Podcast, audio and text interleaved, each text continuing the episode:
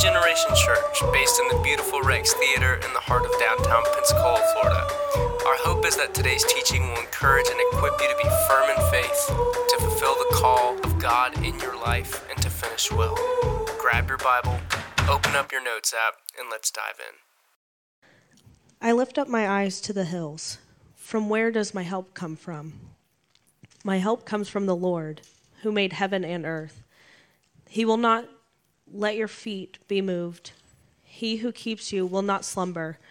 Behold, he who keeps Israel will neither sleep nor slumber. The Lord is your keeper.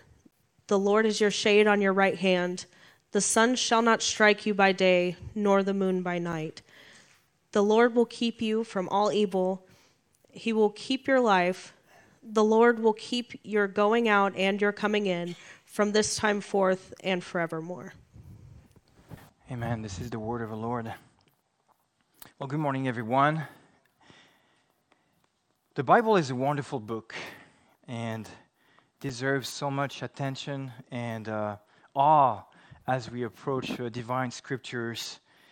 And you may have noticed that, you know, there are 66 books in the Bible, so many different authors, and most churches uh, would use, you know, epistles, the gospel to preach from or to base their sermon series on, which is a good thing.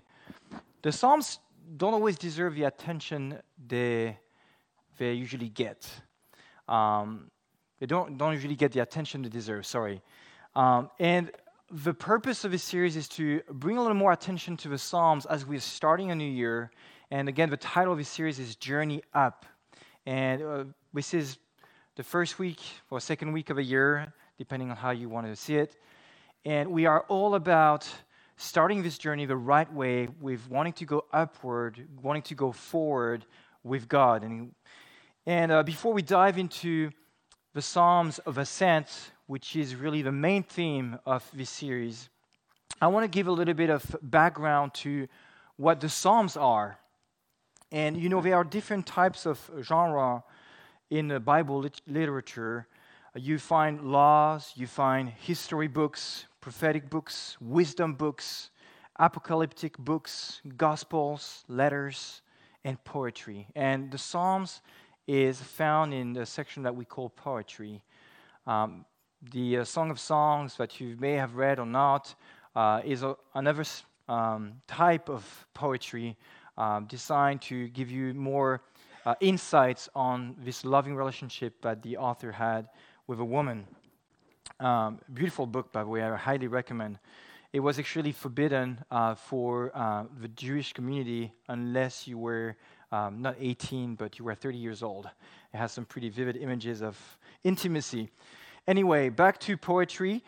The, um, the, the main theme of, for us today, as we look at the Psalms in the canon of scriptures, uh, we need to understand that the Psalms serve as a guide to express different emotions. Just like when you write poetry, you want to express emotions, and uh, it serves as a way to uh, express desires to God. They were written as a part of a Hebrew collection, and they need to be approached this way when reading them, meaning that one cannot draw rigid uh, spiritual affirmations or dogma or um, uh, really big promises just based on a few lines on the psalm. They are sure wonderful collections of prayers and praises that articulate our relationship with God, but they're not the same as law. They're not the same as the gospel. They're not the same as an epistle. There are five major books uh, that we found in this um, in the book of Psalms. Uh, it was not just one one book that they found. It was actually five major books and briefly to, to name them, they were book uh, 1 to 41. The book 2 was from Psalm 42 to 72. The book 3 was from Psalm 73 to 89. Book 4 was from Psalm 90 to 106. The book 5 was from Psalm 107 to 150. 150 Psalms, 150 prayers, songs, uh, beautiful expressions of gratitude and trust in God. David uh, an author that we know for most of us wrote almost half of Psalms, 73 in all. Moses wrote one, the Psalm 90. Solomon wrote two Psalms, Psalm 72 and 127. And then you find other authors, such as the Psalms of Asaph and Korah, etc. Now, there are several types of Psalms. You have Psalms of Laments, Thanksgiving Psalms, hymns of praise, salvation history Psalms, celebration and affirmation Psalms, wisdom Psalms, and songs of trust. And it's really easy to open the Bible, turn a few pages, and read a psalm without sometimes understanding what we're dealing with. You know, because you find such prayers that where David is asking God to smash the head of his enemies. And we are not called to pray the same things as Christians, but we are called to pray to God with honesty. We are called to uh, find different pathways to express our emotions and, and longings and desires to God in a way that's healthy, that's always going to redirect our attention to God and not to our own um, self. Gordon Fee and Douglas Stuart, in their wonderful book, How to Read the Bible for All It's Worth, which I highly recommend, author three advices or insights on how the book of Psalms should be used. First of all, the book of Psalms should be used as a guide to worship. So many modern worship songs that we sing in churches today are actually inspired by the Psalms that we read in the Bible. It's a wonderful guide to worship. And you may be uh, sometimes facing tiredness or boredom in your prayer life, and you wonder how can I articulate a prayer that uh, would be really acceptable to God or where I would feel that I'm engaged enough to have an interaction with God, well, I highly recommend to you in those kind of circumstances to open the book of Psalms and read a psalm. It's a wonderful prayer, and I do it sometimes where by the end of the day I'm really tired. I just put my kids to bed, I'm worn out, or I'm going through the day with different distractions, and it's hard for me to focus, find the right word to pray to Jesus. But if I read a, a psalm, I'm praying to God. The, the authors are giving me language to articulate, to relate to God. So it's a wonderful guide to worship. Secondly, they demonstrate how to relate to God with honesty. Honesty is one thing that's often missing in our Christian life, in the circle of different churches, where we want to be nice. We want to be nice Christians. We want to have a happy face, and we don't know how to be honest with God in a way that's healthy. Well, the Psalms teach us to do just that, to be honest with God about what's really going on inside of us, about our fears, about our anxieties, about our anger. Maybe you're still wrestling today with unforgiveness towards someone, and you're afraid to go to God and say, God, I actually really have a hard time forgiving that person. The Psalms are teaching us that it's okay to be honest with God, saying, God, I really don't want to forgive that person. Would you please help me? Come through in that situation. We can be absolutely 100% honest, honest with Jesus. And I love how the Psalms teach us to do that. Thirdly, they demonstrate the importance of reflection and meditation. And uh, again, a practice that we need to recover a lot in our journey with Jesus. Now that I have given a few words of advice on how to approach the Psalms, we turn to the Psalms of Ascents, a collection of songs uh, that are found between the Psalm 120 to 134. Three times a year, the people of God, the people of Israel, would walk up to the temple for the feast of Passover, for the feast of Pentecost, and thirdly, for the feast of Tabernacle. These feasts originated from the Exodus, you know, Israel coming out of slavery from Egypt, and they had different feasts, different celebrations that they had to, to remember, to observe in order for them to keep them in sync with the presence of God and what God was doing through the history of Israel. So, three times a year, they would go up. Topographically speaking, Jerusalem was the highest city in Palestine. So, people had to go up to the temple, and they would uh, gather as communities, villages, family, farmers, workers, and gather their flocks and their belongings, pack up their stuff, and start the journey by going up the mountain, just like we see on the screen behind me. And as they were going up, they were singing songs of declaration of trust, of gratitude, of hope, in God. And this was a reminder of what God had done up until then and what He was about to do in the future. There were songs to remind them that God was with them on the journey. There were songs to remind them the purpose of salvation, the purpose of why they were called the people of God who came out of slavery. So they had to remind them, themselves all these realities by singing songs, and they would make different stops and, and, and look at what God was doing. And there are two words we need to remember as we look at this, um, this collection of psalms, the songs of ascent. And the first word is pilgrimage, and the second one is discipleship. Pilgrimage because people were on a journey. This is a reminder for us that today where we live is not it. This is not the end. And for them, it was the, the same. They were waiting, expecting something better, a final home. They were expecting the Messiah to come. They were expecting better promises. They were expecting a better place. Something for us is also coming. We know that the Bible is promising a new heaven, a new earth, and this is not our final home. If you can read in Hebrews 11 how it's promising this divine city that's coming for us. And so they were on a pilgrimage journeying, walking towards the promises of God, walking forward. Now, life is not just made of feast and celebration. And you don't have Thanksgiving all year long, right? If you would have Thanksgiving every day of your life, you would die. You would die of a stomach ache or something else. Because we just can't live on feasting and celebrating. We need the in between. And the in between is what we call discipleship. Discipleship is learning the way of Jesus. It's being an apprentice. It's learning in the daily rhythms of life how to have practices that are um, that involves the body, the mind, the spirit, how to interact with God and one another in a way that's God honoring and forming us and shaping us into who we are supposed to be.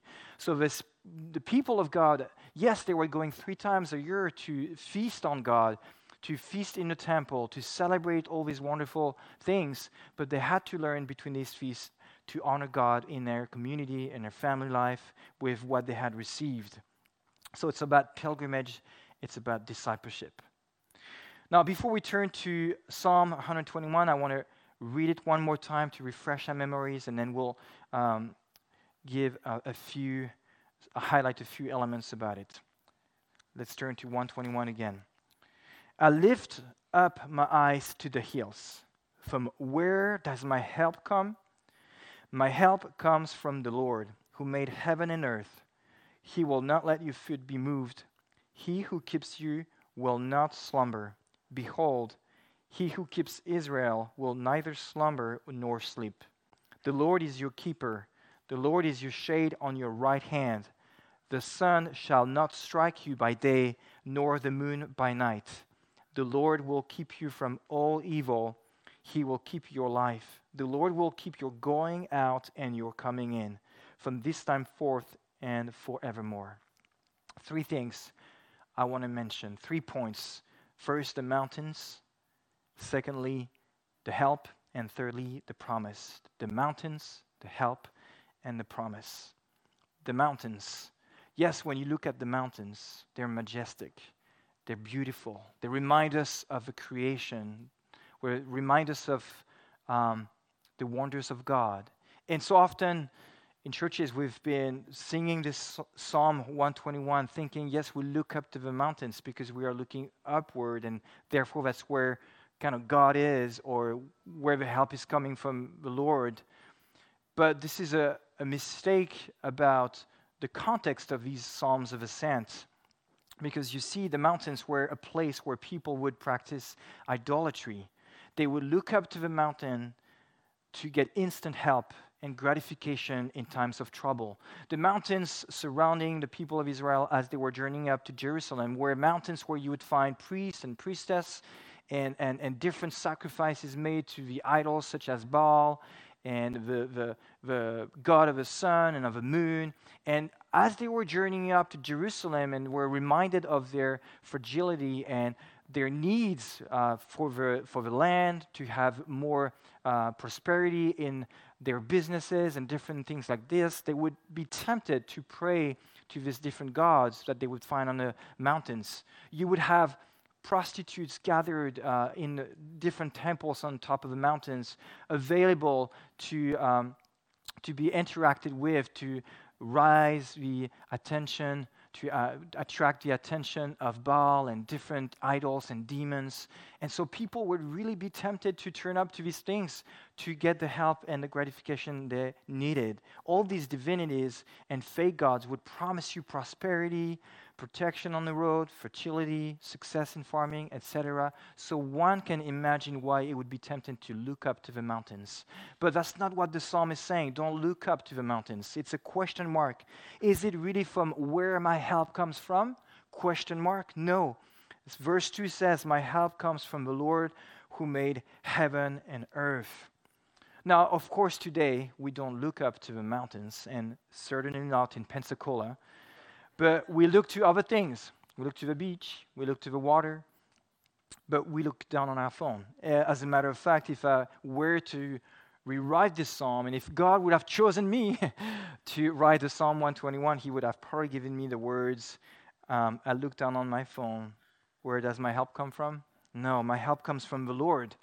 But we look to other things in life to gain um, gratification, to get present help. We look down on our phones, we look, we look at the screen, we look at our bank accounts, we look in the mirror because we are so self absorbed sometimes. We look to the latest psychological trend. We look, at the f- we look for food. We look at porn. We look to different things to get the gratification, to get the instant fix. Our reaction when we are distressed is to cry for help. God, help. Some, someone help. Somebody help me. We want a tangible solution. We want something really quick. We want to push a button that's going to give us exactly what we need in the moment. But we're not willing to embrace the long term solution of daily obedience and submission to God. The problem is that we don't always look to the right place, we look to the mountains.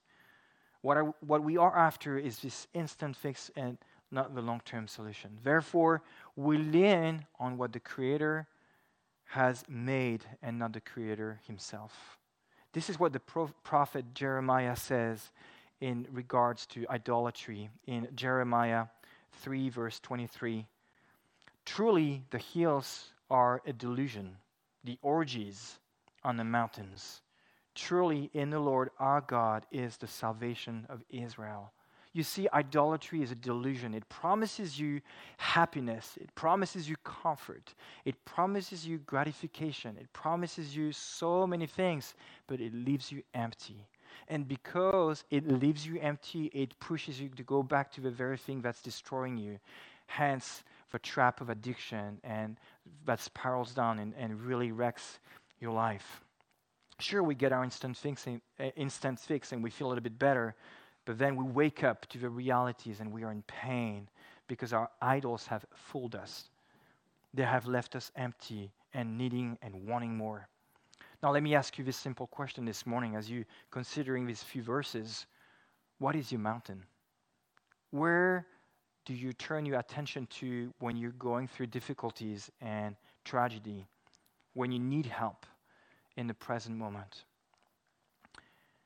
Our help does not come from the mountain, but from the Lord. My second point the help is the Lord, the creator of heaven and earth. We turn to the creator and not creation. Now, creation is wonderful. I love creation, I love what God has created, but this is not where salvation comes from. It comes from the God who is so powerful that he spoke and things came into being. He's the one who can create new things in your life. He's the one who can create new things in 2023 for you. There might be very difficult situations that you're going through right now, and the person you need is a creator. It's not someone who has already an ABC plan for you, it's someone who is able to create new things out of the chaos of your life. That is the creator that we want to serve, that we want to follow, that we want to trust in, because he, he is just so good and so faithful. He's the one who keeps. It's interesting to notice that the song mentions God as the creator. especially as people were traveling and they were observing the creation. We turn to the God who spoke. We turn to the God who is powerful enough to turn things around, as we sung. Now, I want to stop and spend some time on my third point the promise. And it's easy, as I said before, when you read the Bible, and especially the Psalms, to find promises that you want to apply right away to your lives. And of course, all, all the all the yodas and all the different letters of the Bible are inspired by God and should be applied to our lives. But there, there should be also read and understood within their context. Hence, the importance for us to dive into this, um, this Psalm 121 and all the other ones that we're going to be talking about. And the Psalm 121 is not promising that nothing will ever, ever happen to your life. It's not promising that. It's promising that when things will happen to you, you won't be alone. You won't be facing these difficulties by yourself. You will have God as your keeper. You'll have God as the one who watches over you. God as the one who holds you in his hand. He is the one who keeps. I love what Eugene Peterson said in his book, A Long Obedience in the Same Direction, the book that we're using um, as a staff to, to get pre- prepared for this uh, sermon series. He says this, commenting on the 121 All the water in the ocean cannot sink a ship unless it gets inside, nor can all the trouble in the world harm us unless it gets within us. The promise is that we won't sink. And I want to give you that promise this morning. You won't sink. If you are, belong to Jesus and you've said yes to Jesus and you've accepted Him in your life, you won't sink.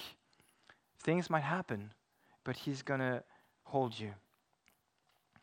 Notice that the promises given in this psalm relate to the act of traveling. Yes, He is talking about not letting our foot be moved, and He's the one who uh, never sleep, slumber. He's the one who is our shade. He's the one who will not permit the sun to strike us, nor the moon by night. The one who keeps us as we are going and as we're coming back. So this all these promises attached to the act of traveling. And the reality for us as believers is that there are so many blessings attached to the act of moving forward. But sometimes we want the, the blessings before we do anything. We want the guarantee before we make any kind of move in our lives. But this is not how it works in the faith. We are called to take risks. We are called to uh, put our faith into action. And as we do that, as we trust Jesus and take a step forward, God moves. God releases blessing for us. God releases protection for us. But you cannot expect God to give you a, a, a plan a detailed plan for every single day of your life and a guarantee for everything for your life before you make any kind of move. Sometimes you have to go on a journey. You have to start walking. You have to start running. You have to put your trust in the Lord. So, the aim of promising all these things that we've read in the psalm is not to give us a recipe for success, but more so to redirect the attention, our attention, of the traveler to God. You see, if Christianity is a religion, then yes, God will become that vending machine waiting for a coin to give you a candy. But if God is your destination, then faith and trust are means to the end. But so many modern twists of Christianity make God the means and not the end in itself. Notice the emphasis the Lord is your keeper, the Lord is your shade. It doesn't say that the Lord will give you a little bit of this, a little bit of that. God will give you protection. It says the Lord is your protection, basically. The Lord is your shade, He is your keeper. So we need to embrace God as a whole. We need to invite Him as our all in our lives. He's what we need most. What we need most is not a full coverage insurance policy against any tragedy on the road as we are journeying up with God. What we need most is God and God Himself. But God also happens to be the things we are looking for. What you need the most is not a new girlfriend or a new boyfriend, it's God. But you know what? God is also love and affection. God can provide these things. What you need the most is not money, but it's God. But God is also your provider. You see, that's the, the beautiful thing about the Psalms is it, it wants us to become so absorbed and saturated by the presence of God that all the other things just happen because He is our center. You know, in Psalm 34, it says, Delight in the Lord, and He will give you the desires of your heart. And you've probably heard the trick, but basically, when you, um, when you really delight in the Lord, what you want is God because He's all that you really need. But that's a, really a promise that encompasses all the other promises in the Psalms that you read, especially from 120 to 134, is that we're called to delight in the Lord. And yes, He will give us what we need. Seek first His kingdom and His righteousness, and all these things shall be added on to you. And with things that will be added on to you, yes, protection on the road. Yes, safety. Yes, grace to keep on going. But first, it starts by directing our attention to God. You see, the people going up to Jerusalem were not going up to get a blessing, they were going up to find the presence of God. And I brought this backpack with me on stage. You may be wondering why I left this, but you see, often what happens um, as we are journeying up and getting our bags ready with things that we need is that we actually put God in our backpack and we have a different idea of what the destination is supposed to be. And we think that the destination of a Christian life is blessing.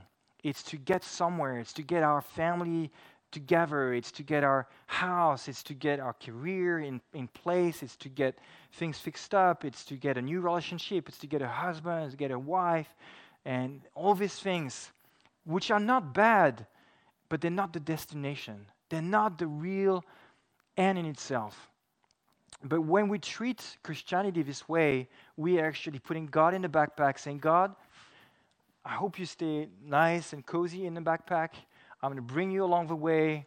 I want to get my blessing. I want to get there, and let's walk together, right? You with me? You promised. You promised that you will be with me all the days of my life. So stay right here. I really need you. And then every once in a while, we stop along the way. We open our backpack. We let God out and uh, it's okay to come out for a little bit because our friends are Christians, so that's fine.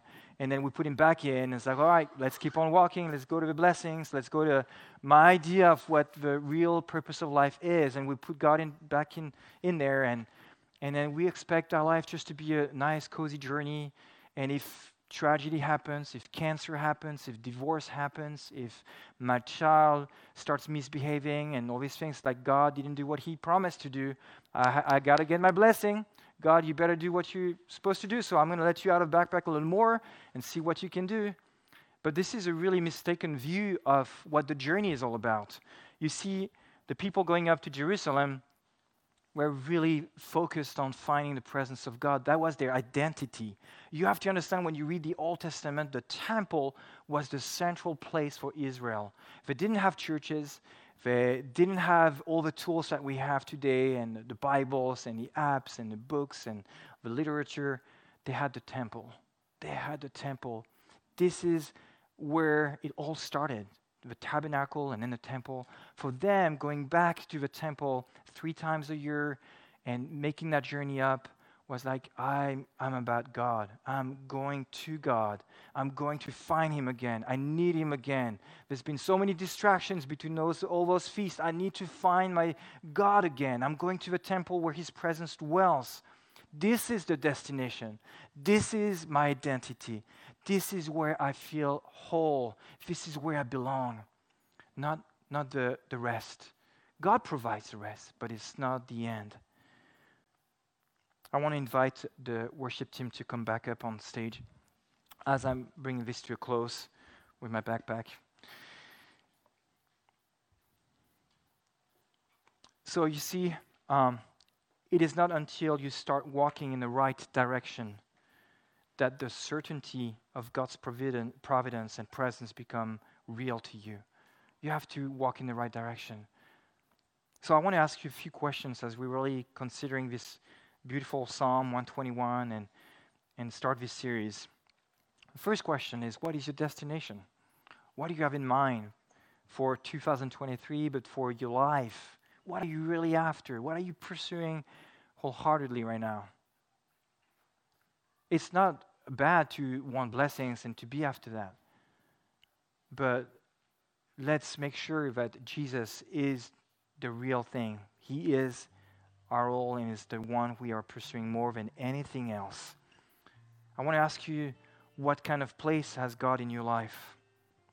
A little place in your pocket, in your bag, in your purse that you let out every now and then when it's convenient?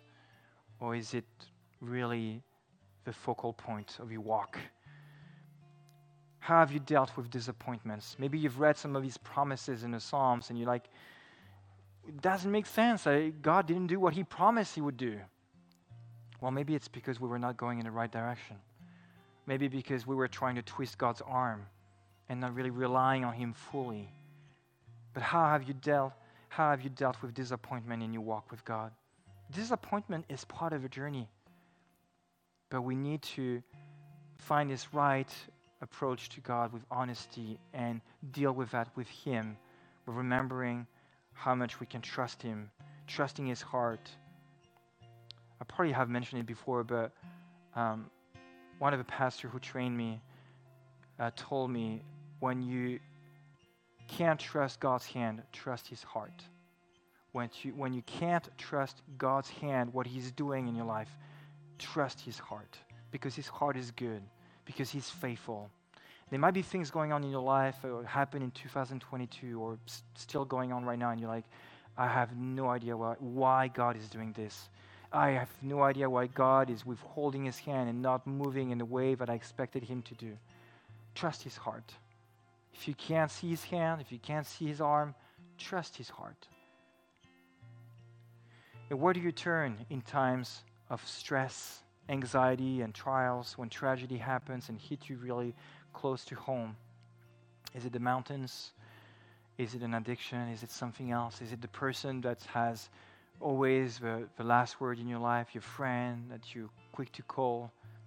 Or could it be that you all just bow down on your knees and cry out to God? See, we're starting this 21 days of prayer, and I'm really excited about it. But what a beautiful way to start the year right, where we declare to Jesus, I want you to be the main thing. And I believe in breakthroughs. I believe that breakthroughs will come. I believe that God will show miracles and, and do wonders because He does. He is good and He is alive. And I have faith in Him. But you know what? At, these, at the end of these 21 days, if all you have is more of Jesus, the prayer and fasting season would have been an absolute success. An absolute success. Because it's all about hungering more for Jesus and not just what he could give. And yes, so we'll, we're going to gather here in the morning from 6.15 to 7.15. And if you can't make it for that hour, you can always come during a break and you work from uh, the, the room will be open from 7 to 3. You can come and bow down on the floor, walk, pray as the worship is going on. But let's just uh, pursue Jesus. Let's make sure He's the destination of these 21 days of prayer. And I'm, I'm persuaded we'll see more of Him, more of His glory, more of His presence.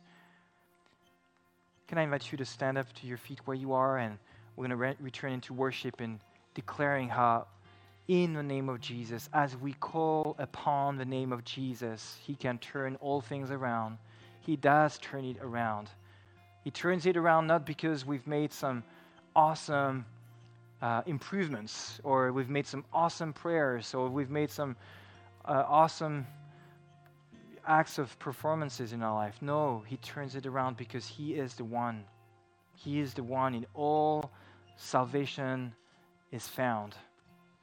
He's our salvation, He's our grace. Let's pray and let's return to worship. Jesus, I thank you so much that you're real today. Thank you for the Psalms that teach us how to pray, that teach us how to be honest with you. Thank you for the protection that you offer us. Thank you that the help doesn't come from all the things that we see around us. It may not be mountains, but there are so many distractions. And God, we choose to put that aside and to focus on you. We love you, Jesus. We're grateful for your faithfulness. And we ask as we start the year, we ask as we start officially today, the 21 days of prayer and fasting, God, would you please turn it around? Would you please turn it around in my life? I am, yes, fed up by the ways of the world and the empty promises of my idols. I want something new. I want something fresh. would you please come through and turn it around? That's in your name that we pray these things. Amen. Thanks for hanging out with us at Generation. You can connect with us on Facebook or Instagram at Generation Pensacola or go to the website at generationpensacola.com and from wherever you download your podcasts. If today's teaching impacted you, we'd love to hear about it, so please drop us a note.